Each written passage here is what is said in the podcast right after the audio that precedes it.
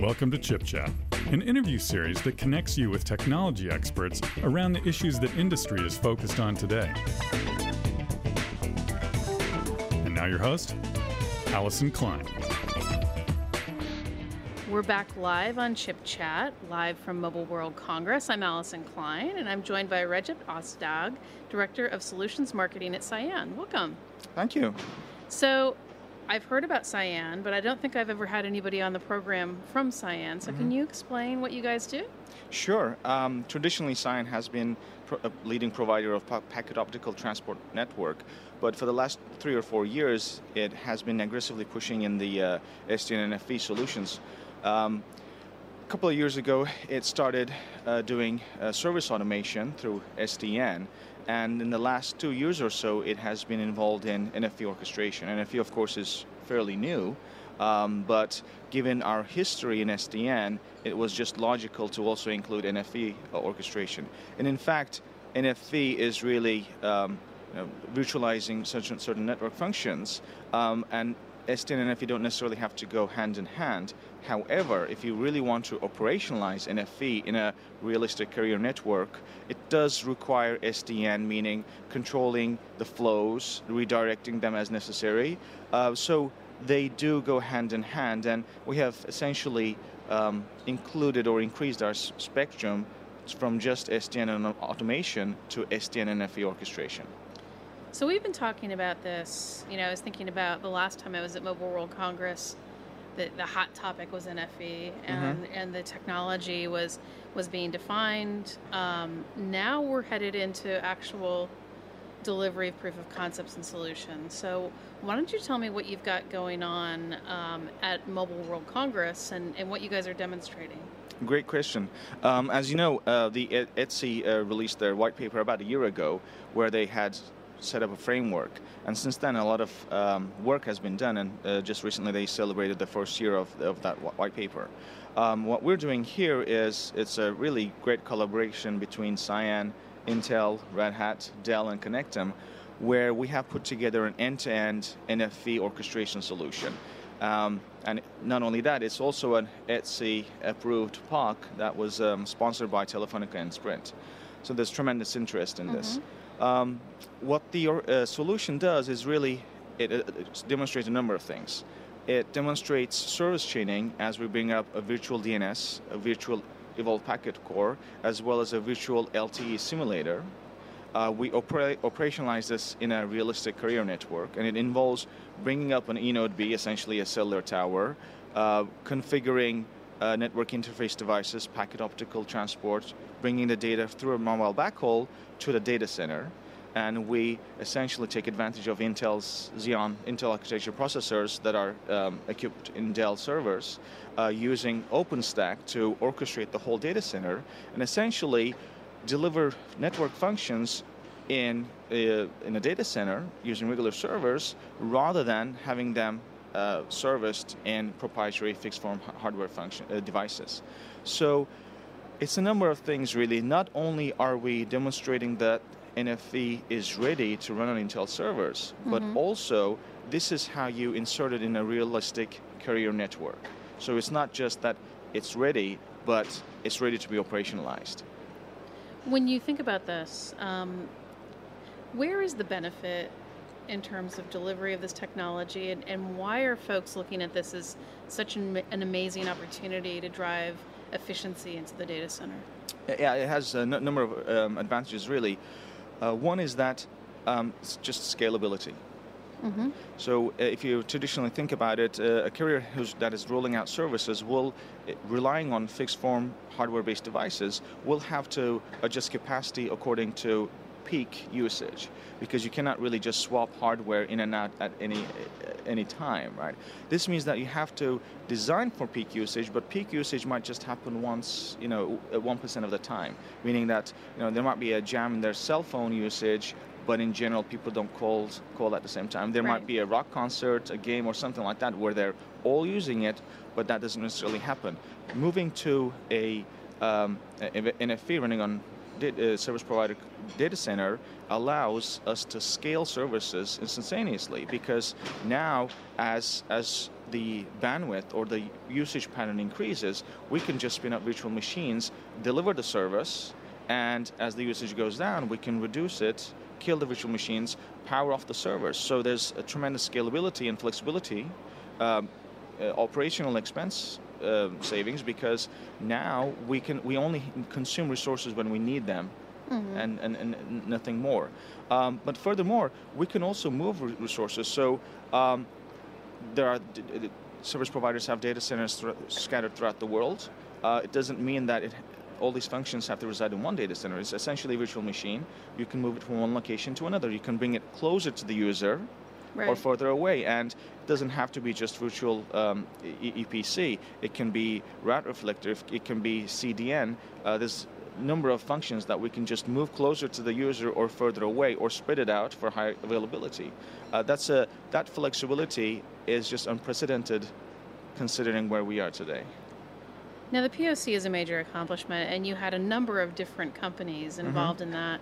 Can you tell the audience a little bit about what it's like to get a group of companies together for a POC? You know, you said it was Telefonica and Sprint mm-hmm. that um, sponsored sponsored this. What's the process of, of getting the technologies together to, to drive that proof of concept? And, you know, how long does that type of uh, interaction take?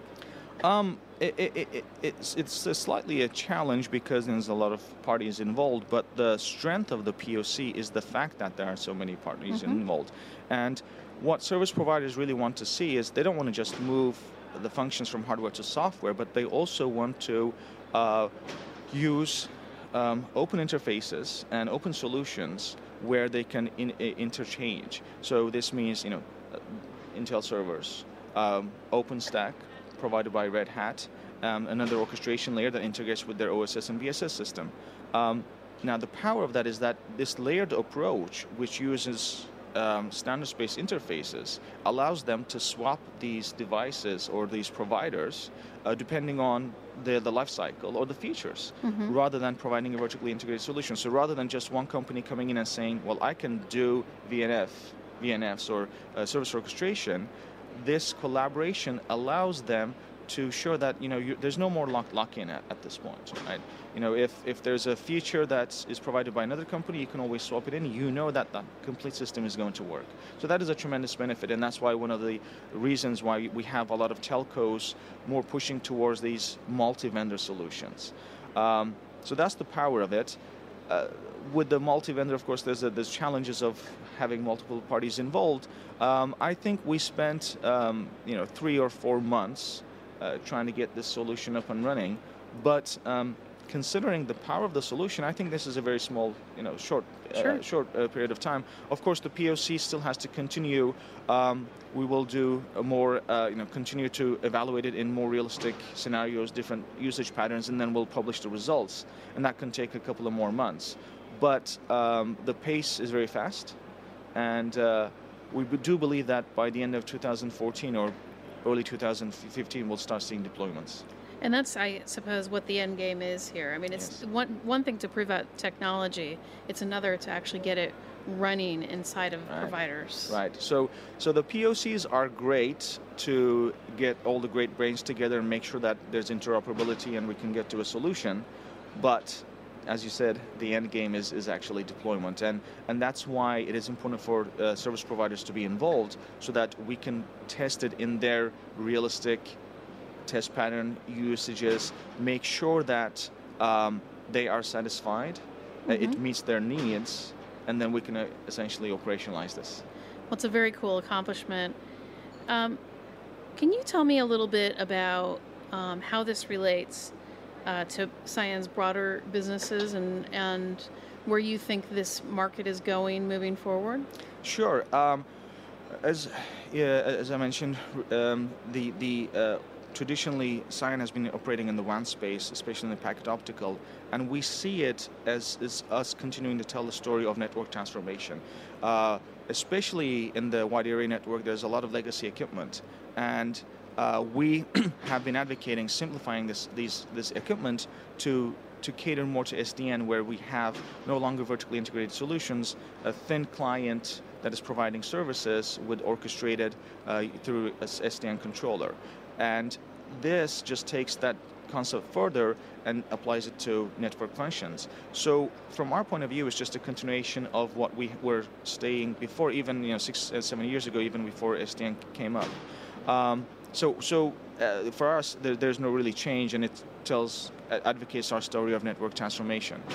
Um, what we will see is, you know, uh, as I mentioned, I, I think uh, by early 2015 we'll start seeing deployments, and the, the telcos are realizing that there's a lot of disruptive technology that's happening, and they're just going to have to widen their um, uh, approach to to a multi-vendor mm-hmm. environment that is based on either open source as much as possible or open standards, where uh, essentially there's multiple companies that are providing the same solution, but there can be interchangeable or they can be all operationalized in a network. So you might have different variations of OpenStack, different variations of service orchestration solutions, um, but that, that is fine because you want to be able to in, change these layers um, depending on their life cycle. Uh, uh, one, one solution might have a new feature, you might want to take advantage of that. In a couple of years, there might be another different f- uh, solution. Um, and and uh, having said that, um, you know, in, even in 2015, I think this deployment is going to be rather small, um, and it will be incremental. I would see most of the deployments in uh, markets that um, that are not necessarily large, so mm-hmm. that the telcos can essentially experiment, um, and then maybe roll it out into North America. Right.